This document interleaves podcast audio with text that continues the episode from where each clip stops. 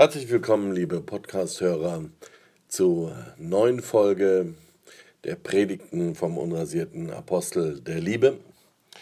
Heute geht es um die heilige Ruach, formerly known as der Heilige Geist, über die Weiblichkeit der dritten Person der Dreieinigkeit. Die Podcast-Folge hat verschiedene Teile. Äh, zunächst gibt es einmal vier Minuten die absolute Lobhudelei von Kai Scheunemann, äh, die ich euch einfach nicht vorenthalten wollte, weil die einfach zu gut ist. Und dann gibt es die Predigt, 20 Minuten lang, und danach gibt es noch einen Bonus über die Macht der Sprache. Das erwartet euch also in dieser Podcast-Folge und so wünsche ich euch nun viel Spaß mit die Heilige Ruach, formerly known as der Heilige Geist. Mit Musik, moderner Kunst und den Skurrilitäten des Lebens. Deswegen ist er auch mit Jay befreundet. Seine Wünsche für die Zukunft sind unter anderem mit Moslems beten, großartige Dinge für Gott reißen, ein Buch über die Weiblichkeit Gottes zu schreiben und reich und berühmt zu werden. Wegen dem Buch für die Heilig äh, über die Weiblichkeit des Heiligen Geistes haben wir ihn heute zu uns eingeladen und hoffen, dass er so berühmt und reich wird hier. Miki Wiese ist herzlich willkommen. Wir freuen uns, dass du hier bei uns in der Gemeinde bist. In, er war schon öfters hier. Er hat mal im Go Special gepredigt. Er war bei unserer Go Special Team Freizeit mal dabei und wir haben ihn eingeladen, weil wir jetzt die letzten sieben Wochen uns mit dem Heiligen Geist beschäftigt haben und einfach gemerkt haben, ganz, ganz viele Fragen sind noch offen und Mickey wird sie heute alle beantworten. In 20 Minuten, genau. Nein, ähm, wir sind uns bewusst, dass wir uns auf dem Weg befinden. Wir wollen sehr bewusst als trinitarische Gemeinde uns Gott in seiner ganzen, also den ganzen Schatz Gottes uns erschließen als Gemeinde und sind auf diesem Weg unterwegs und werden auch bestimmt in den nächsten Jahren noch viel auf diesem Weg gemeinsam lernen. Mickey hat sich einen Bibeltext aus, der, äh, aus Johannes 3 als Grundlage für seine Predigt ausgesucht. Eines Abends, es war schon spät, erhielt Jesus noch Besuch. Es war Nikodemus, ein Pharisäer, der zudem noch Mitglied des jüdischen Rates war. Er wollte einfach mehr von Jesus erfahren. Rabbi, wir alle wissen, dass nur ein Mensch, der von Gott gekommen ist, all die Zeichen und Wunder vollbringen kann, die ihr vollbringt begann er. Das weist euch als jemand aus, dessen Lehren von Gott autorisiert sind. Jesus entgegnete, gut, dann hört mir genau zu, denn das Folgende ist der Kern meiner Lehre. Solange ein Mensch nicht von neuem geboren wird, kann er nicht in Gottes neue Welt kommen. Wie kann denn jemand, fragt Nikodemus verdutzt, geboren werden, wenn er schon so lange auf der Welt ist? Soll er wieder in den Mutterschuss zurückkehren um noch einmal geboren zu werden? Jesus erwiderte, es geht nicht um die natürliche Geburt. Es geht um eine Art geistliche Geburt, wenn ein Mensch getauft und mit dem Heiligen Geist erfüllt wird. Erst dann kann er unter die liebevolle Herrschaft Gottes gelangen. Menschen können nur Menschen in die Welt setzen. Der Heilige Geist aber macht aus Menschen Kinder Gottes. Ihr sollt euch also jetzt nicht mehr darüber wundern, wenn ich sage, dass ihr von neuem geboren werden müsst. Guter Gott, wir danken dir für Jesus, dass du auf diese Welt gekommen bist, um uns zu zeigen, wie Gott ist. Wir danken dir, dass du den Heiligen Geist uns als Tröster, als Beistand, als Beirat zur Seite gestellt hast. Guter Heiliger Geist, wir wissen, dass du heute hier bist. Wir laden dich ein, dass du, dass du redest dass du unsere Herzen berührst, dass wir einen Blick von deiner Größe, von deiner Herrlichkeit erhaschen heute. Und so bitten wir, dass du Mickys Worte nimmst und daraus deine Worte machst, lebendige Worte, und sie auf fruchtbaren Boden in unserem Herz fallen. Darum bitten wir dich in Jesu Namen. Amen. Wer mehr zu Mickey Wiese nachher erfahren möchte, er hat ein kurzes Buch geschrieben mit vielen Geschichten aus seinem Leben, mein Freund Gott und ich. Könnt ihr euch nachher mitnehmen. Und jetzt begrüßt mit mir ganz, ganz herzlich Mickey Wiese und wir sind gespannt auf das, was du uns zu sagen hast.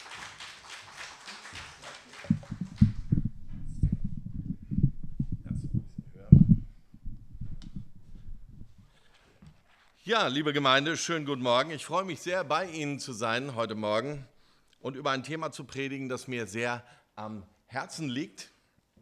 Und zwar über die Weiblichkeit der dritten Person der Dreieinigkeit, die heilige Ruach, formerly known as der Heilige Geist.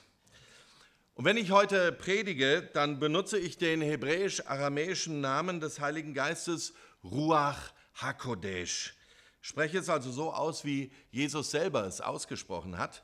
Ich werde später noch erklären, warum mir das wichtig ist. Auf Deutsch würde es also eher klingen wie die Heilige Geistin oder die Heilige Ruach. Stellen Sie sich also einfach vor, dass die Jünger damals es rein sprachlich genau so gehört haben, wie Sie es heute Morgen auch hören, wenn ich über mein Leben mit der Heiligen Ruach spreche. Ich habe mich an äh, Fasching 1976 in einem Benediktinerinnenkloster bekehrt. Da bin ich das erste Mal mit der Realität der Gegenwart Gottes in Berührung gekommen.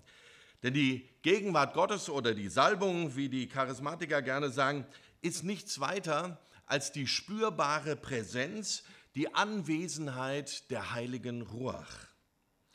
Auf einer kognitiven Ebene haben die mir damals etwas von Jesus Christus und seinem Erlösungswerk und dergleichen mehr erzählt und das klang auch gut, aber ich habe auch etwas in meinem Herzen gespürt.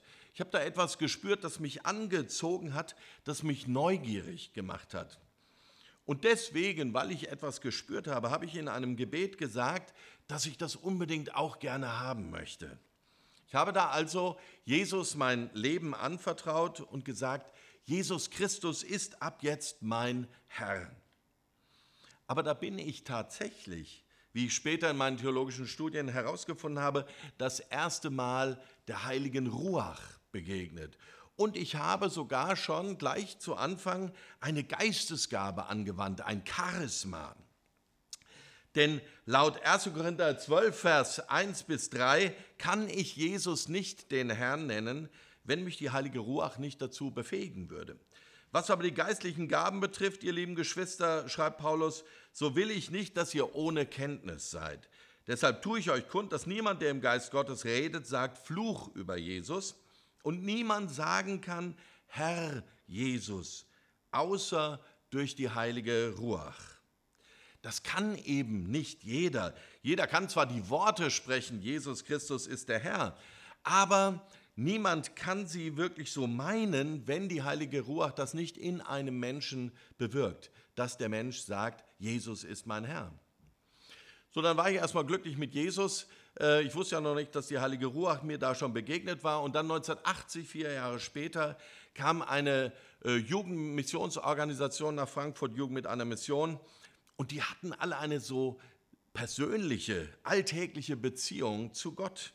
Und sie sagten immer, das hängt mit der heiligen Ruach zusammen. Und ich kannte die heilige Ruach bis dato aber nur als theoretischen Bestandteil der Dreieinigkeitsformel. Diese Leute aber bekamen Antworten, wenn sie gebetet haben. Sie hörten Gottes Stimme und das war die Stimme der heiligen Ruach. Es gab in ihrem Kreis Worte der Erkenntnis, Worte der Weisheit und einige andere Geistesgaben. Und es wurde auch ganz viel von dem sogenannten Sprachengebet erzählt, der Zungenrede oder auch der Glossolalie, einem Phänomen, in dem uns die heilige Ruach kurz gesagt mit unaussprechlichen Seufzern im Gebet vor Gott vertritt, wenn wir nicht mehr wissen, was wir beten sollen. Das Sprachengebet ist ein vorsprachliches Phänomen, bei dem die heilige Ruach Silben und Laute, die ich ihr zur Verfügung stelle, sozusagen als ein Trägersignal für eine authentische göttliche Datenfernübertragung benutzt. Und das hat mich total interessiert. Das fand ich spannend. Aber als ich das das erste Mal dann hörte, das Sprachengebet, da war ich gar nicht so sehr impressed. Wir standen da mit einer Gruppe am Hauptbahnhof vor einem Bordell und haben Lobpreislieder gesungen, wurden mit äh, Kondomen mit Wasser gefüllt, beworfen und so. Und auf einmal hörte ich zwei Reihen hinter mir unverständliche Laute. Jemand betete so ganz merkwürdige Sachen. Ich habe mich dann so umgedreht und gesehen, es war ein Deutscher. Ähm, also der hat jetzt nicht irgendeine Fremdsprache gesprochen. Da wurde mir auf einmal klar, das muss jetzt wohl das Sprachengebet gewesen sein. Aber es war irgendwie so normal. Es war gar nicht irgendwie aufregend, so wie ich gedacht hatte. Aber jetzt wollte ich dann doch irgendwie mehr von dieser ganzen Sache wissen, von der heiligen Ruach und den Gaben, die sie schenkt und so. Und ich bin dann mit äh, dieser Organisation Jugend, Jugend mit einer Mission nach Amsterdam mitgefahren, habe dort so einen Einsatz mitgemacht. Und dort haben, waren wir dann eines Tages in einer Anbetungszeit. Floyd McClung leitete uns im Gebet und es lag so eine samtene Stille wie ein schweres Parfum im Raum. Und die Zeit schien für so einen Augenblick lang stillzustehen. Und dann klangen in verschiedenen Ecken des Raumes knospenhaft einzelne Stimmen auf. Und auf einmal war es so, als wenn eine riesige Hand alle Stimmen in einer sanften Bewegung einsammelte und sie mit einem gewaltigen Ruck nach oben gezogen hätte. Und wir uns plötzlich mitten in einem herrlichen Dom wiederfanden, ausgefüllt mit rauschendem Engelsgesang.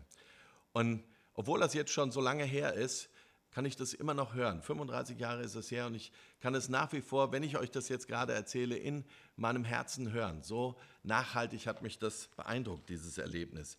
Das war so schön, dieser Sprachengesang, um den es sich da handelte. Die haben also alle da in Sprachen gesungen. Das war so schön, dass ich unbedingt ein Teil davon sein wollte.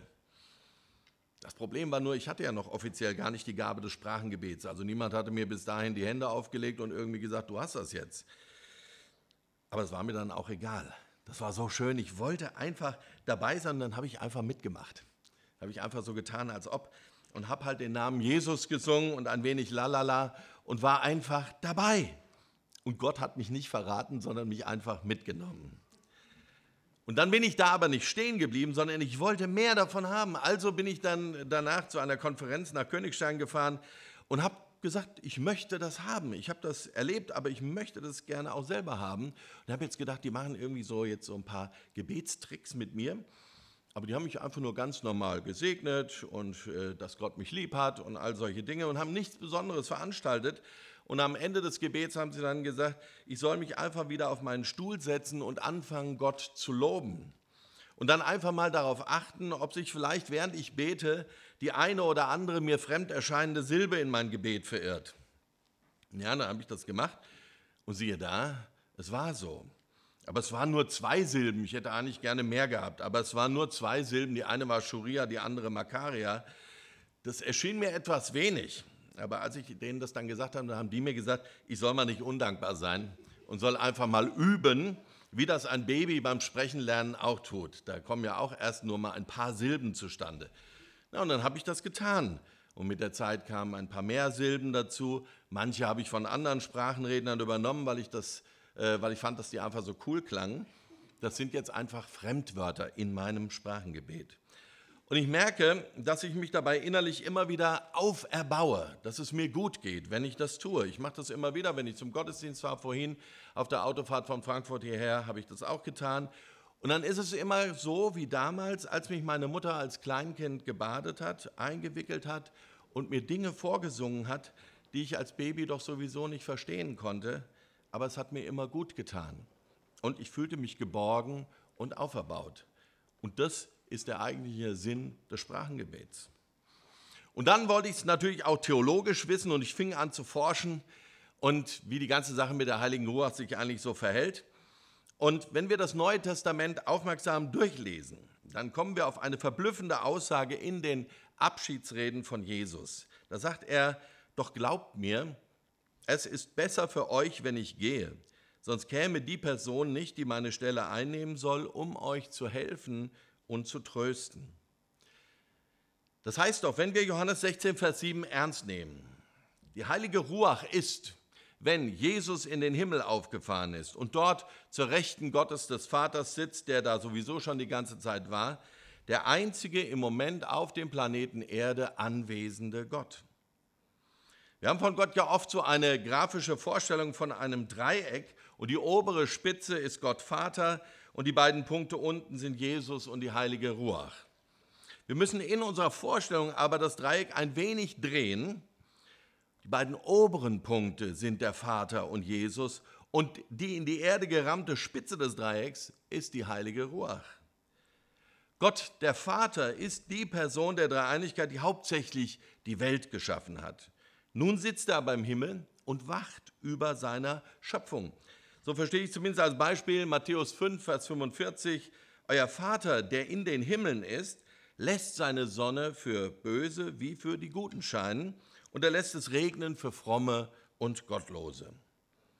Der Vater lässt es regnen. Das heißt, er erhält die Grundkonstanten der Welt am Leben, damit alles funktioniert, aber er fuhrwerkt nicht direkt in den Zusammenhängen der Welt herum. Gott, der Sohn, Jesus, ist zunächst auf die Erde heruntergekommen und Mensch geworden, hat die ganze Erlösung vollbracht, aber nach seiner Auferstehung ist er zum Vater in den Himmel geflogen. Und nachdem Jesus dort angekommen war, betet er seitdem bis hin zu diesem Augenblick heute Morgen rechts neben dem Thron für uns.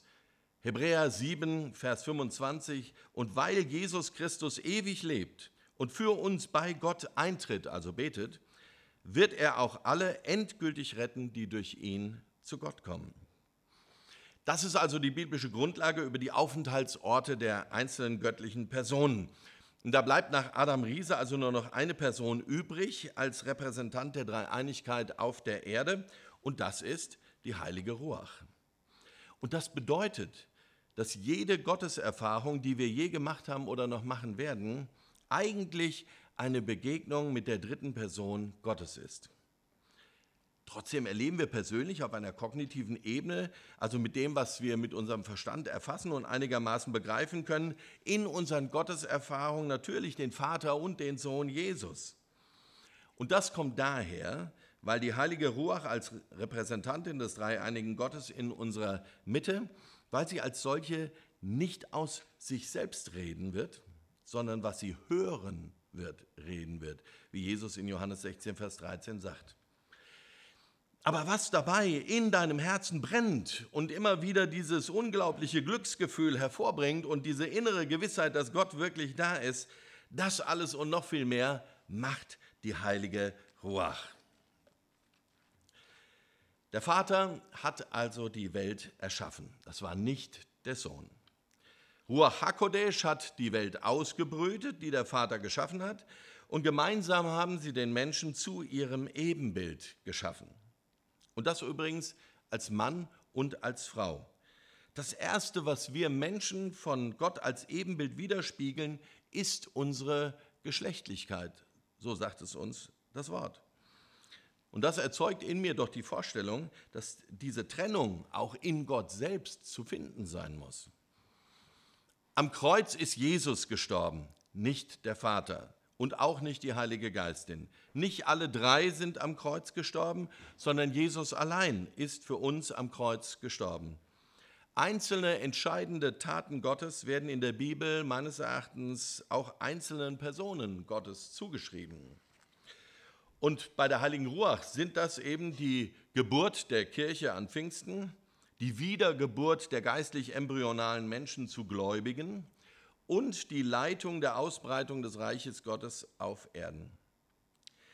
Als ich also für jemanden gebetet habe und er wurde nachweislich von AIDS geheilt, als andere für mich gebetet haben und ich von einem Bandscheibenvorfall geheilt worden bin, als Propheten mir klare Lebensweisungen von Gott übermittelt haben, oder wenn ich Menschen einfach nur zugehört habe und ihr Leid verstanden habe, oder wenn ich in der Bibel lese und das Gefühl habe, dass Gott mich ganz persönlich anspricht, oder wenn ich andere Menschen einfach nur dadurch segne, dass ich die heilige Ruhe wie Ströme lebendigen Wassers von mir fließen lasse und ihnen ein gutes Gefühl vermittle, so als wenn man mitten in einer Menschenmenge plötzlich einen unglaublich wohlriechenden Parfumgeruch gerochen hat und gestärkt und auferbaut weiter seiner Wege geht. Bei all diesen Gelegenheiten meines Glaubenslebens hatte ich hier auf der Erde eine Beziehung zur heiligen Ruach und erst durch die heilige Ruach hindurch zum Vater und zu Jesus. Und auch wenn der Name Ruach HaKodesh auf den ersten Blick etwas gewöhnungsbedürftig erscheint, müssen wir doch die Sprache Jesu ernst nehmen. der ja doch für uns Christen der zentrale Auskunftgeber über das Wesen Gottes ist. Und das wird bis in unsere Zeit hinein vor allem von Männern gerne verdrängt. Ruach HaKodesh ist sowohl im Aramäischen wie auch im Hebräischen weiblich. Das heißt, immer wenn Jesus das ausgesprochen hat, haben die Menschen gehört, die Heilige Geistin. Und das hat ja etwas mit ihnen gemacht. Das hat etwas in ihren Vorstellungen ausgelöst. Und erst durch die Übersetzungen der ursprünglichen aramäischen und hebräischen Vorstellungen ins Griechische und Lateinische hat sich der ursprüngliche Fokus der Betrachtung der heiligen Ruach Gottes verschoben und aus der heiligen Ruach, die über der Urflut brütete, wurde plötzlich der Heilige Geist. Wenn Jesus aber auf Aramäisch vom Wirken des Heiligen Geistes spricht, dann tut er das in mütterlichen Bildern, die selbst im Griechischen noch durchklingen. So erklärt er seinen Jüngern in Johannes 6, Vers 62, das Pneuma ist das, was lebendig macht. Das Fleisch nützt nichts. Die Worte, die ich zu euch gesprochen habe, sind Pneuma und Leben. Pneuma, womit die heilige Ruach gemeint ist, und Leben schenken werden in diesem Vers fast gleichbedeutend gebraucht. So wie eine Mutter ihrem Kind das Leben schenkt, so macht die heilige Ruach lebendig, will Jesus damit sagen. Und eine weitere Geschichte über das Wesen der heiligen Ruach haben wir vorhin in der Lesung gehört, also als Jesus in Johannes 3, Vers 5 erklärt, dass man nicht in das Reich Gottes kommen könne, wenn man nicht aus der mütterlichen Ruach geboren würde wo Jesus dann sagt, wenn jemand nicht von neuem geboren wird, kann er das Reich Gottes nicht sehen. Und Nikodemus dann ganz natürlich auf dieses Bild antwortet und sagt, wie soll denn ein Mensch von neuem geboren werden, wenn er schon alt ist? Der kann doch nicht zurück in seinen Mutterleib kriechen. Und Jesus sagt, wenn jemand nicht aus Wasser und Ruach, aus Wasser und Geist geboren wird, kann er nicht in das Reich Gottes hineingehen. Und das Gebären ist doch etwas Weibliches. Und dann macht dieses Bild, das Jesus hier verwendet, plötzlich auch viel mehr Sinn. Und wenn wir die Bibel auf das Wirken der heiligen Ruach hin durchsuchen, dann finden wir noch viel mehr Sprachbilder, noch mehr Metaphern in diese Richtung. Die heilige Ruach Gottes schafft Leben, ist Energie, sie stiftet Beziehung und Miteinander, sie nimmt die Getrennten hinein in den Frieden, den Jesus Christus gestiftet hat. Die heilige Ruach bestätigt uns unsere Gotteskindschaft indem sie uns so wie eine Mutter immer wieder von morgens bis abends einflüstert, dass der Vater uns lieb hat. Sie überführt uns von Sünde. Sie verteilt Gaben und Aufgaben. Und sie hilft und unterstützt und vertritt uns beim Beten.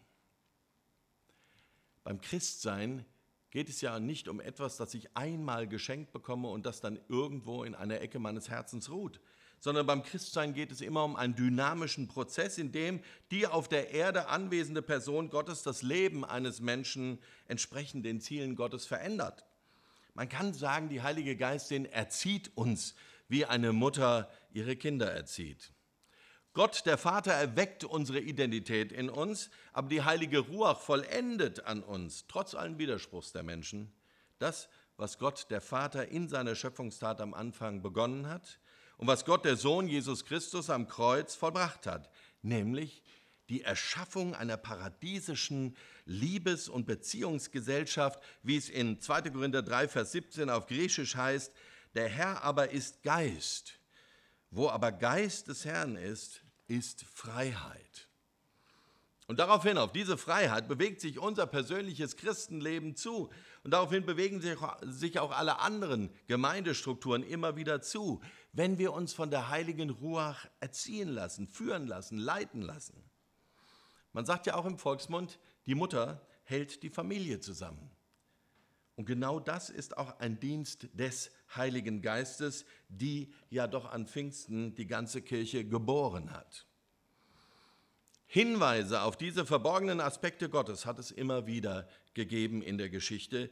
Die Kirchenväter haben bis ins vierte Jahrhundert hinein immer wieder weibliche Vorstellungen vom Heiligen Geist als Trösterin und Mutter in ihren Schriften.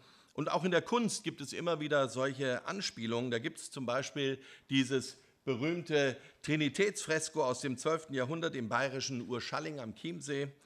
Das den Heiligen Geist als rosige junge Frau mit Heiligenschein neben Gott Vater und dem Sohn Jesus Christus darstellt. Ich denke jedenfalls, wenn wir Gott ganz erleben wollen und nicht nur teilweise, dann erscheint es mir ratsam, die Mutterschaft des Heiligen Geistes als klar erfassten Glaubensinhalt anzuerkennen. Das tut vor allem den Frauen gut, weil sie erkennen können, dass sie ja doch direkt in Gott vorkommen und nicht nur irgendwie auf Umwegen. Und dass es schon immer so gewesen ist. Und dass die Frauen sich von dieser Person Gottes auch direkt prägen lassen können in ihrem Frausein in dieser Welt. Die Männer kommen nach solchen Predigten immer zu mir und sagen, ach, Mann, Frau, ist doch egal. Sag ich, ja, wenn wir die Geschlechtsgenossen alle auf unserer Seite haben, der Vater, der Sohn, der Heilige Geist, dann kann man das auch leicht sagen. Und es tut uns Männern gut, das zu hören, weil damit allen unrealistischen Männlichkeitsfantasien in Bezug auf Gott ein für alle Mal ein Riegel vorgeschoben wird. Und weil wir erkennen, dass das männliche Prinzip des Kampfes um die rechte Lehre, um die Orthodoxie, der in der Geschichte immer tödlich ausgegangen ist, weil wir erkennen, dass das nicht der Weg ist, den Jesus selber für seine Kirche geplant hat. Als er freiwillig die Leitung abgegeben hat, und die Ausbreitung des Reiches Gottes auf der Welt in die Hände einer Frau gelegt hat, nämlich der heiligen Ruach. Ich glaube, dass unserem Gottesbild jedenfalls eine wesentliche Seite fehlt, solange wir die Weiblichkeit Gottes nicht wahrhaben wollen. Und ich würde mich sehr freuen, mit euch nach dem Gottesdienst darüber ins Gespräch zu kommen. Äh, ich habe diese Geschichte über die heilige Ruach auch in dem Buch aufgeschrieben, das ihr heute für drei Euro erwerben könnt, sonst kostet es zehn. Und darüber würde ich gerne mit euch sprechen bei einer Tasse Kaffee oder Wasser. Amen. Und nun, wie versprochen, der Exkurs zur Macht der Sprache. Wir glauben an den Heiligen Geist, den Herrn und Lebensspender, der vom Vater ausgeht, der mit dem Vater und dem Sohn zusammen angebetet und gepriesen wird, der durch die Propheten gesprochen hat. Auf der Grundlage der Bibel und ihrer persönlichen Erfahrungen halten alle Christen aller Zeiten daran fest, der Heilige Geist ist Gott. Denn dieses Bekenntnis wird von den meisten Christen immer wieder gesprochen, gebetet und geglaubt. Diese Glaubensbekenntnisse wurden in Griechisch und Lateinisch geschrieben. Und nachdem diese eine Sache klar war, dauerte es eben einige Zeit, bis man sich dem Unterschied der griechischen und lateinischen Sprache und der hebräischen und aramäischen Sprache zuwandte und dem, was das für das Wesen der dritten Person der Dreieinigkeit bedeuten könnte. Sprache hat ja einen verblüffenden Einfluss auf das Denken. Unsere Muttersprache beeinflusst sogar, wie wir die Welt sehen. Darin sind sich Sprachforscher einig. Psychologen und Hirnforscher finden immer mehr Hinweise darauf, dass Worte unser Denken und Handeln prägen und dass wir uns tatsächlich schon mit unserer Muttersprache bestimmte Denkmuster aneignen, die unser Leben auf überraschende Weise beeinflussen. Worte können als Denkstrategien dienen, mit deren Hilfe wir Informationen schnell einordnen können. Ihre Kraft liegt in den Assoziationen, die sie wecken. Das gilt vor allem für Metaphern, also Wortbilder. Sie übertragen eine konkrete Erfahrung auf ein abstraktes Konzept. Da muss eine Idee verdaut, eine Theorie untermauert, ein Argument geschärft werden, und dann benutzen wir unbewusst das Bildhafte, das hinter unseren Worten steht.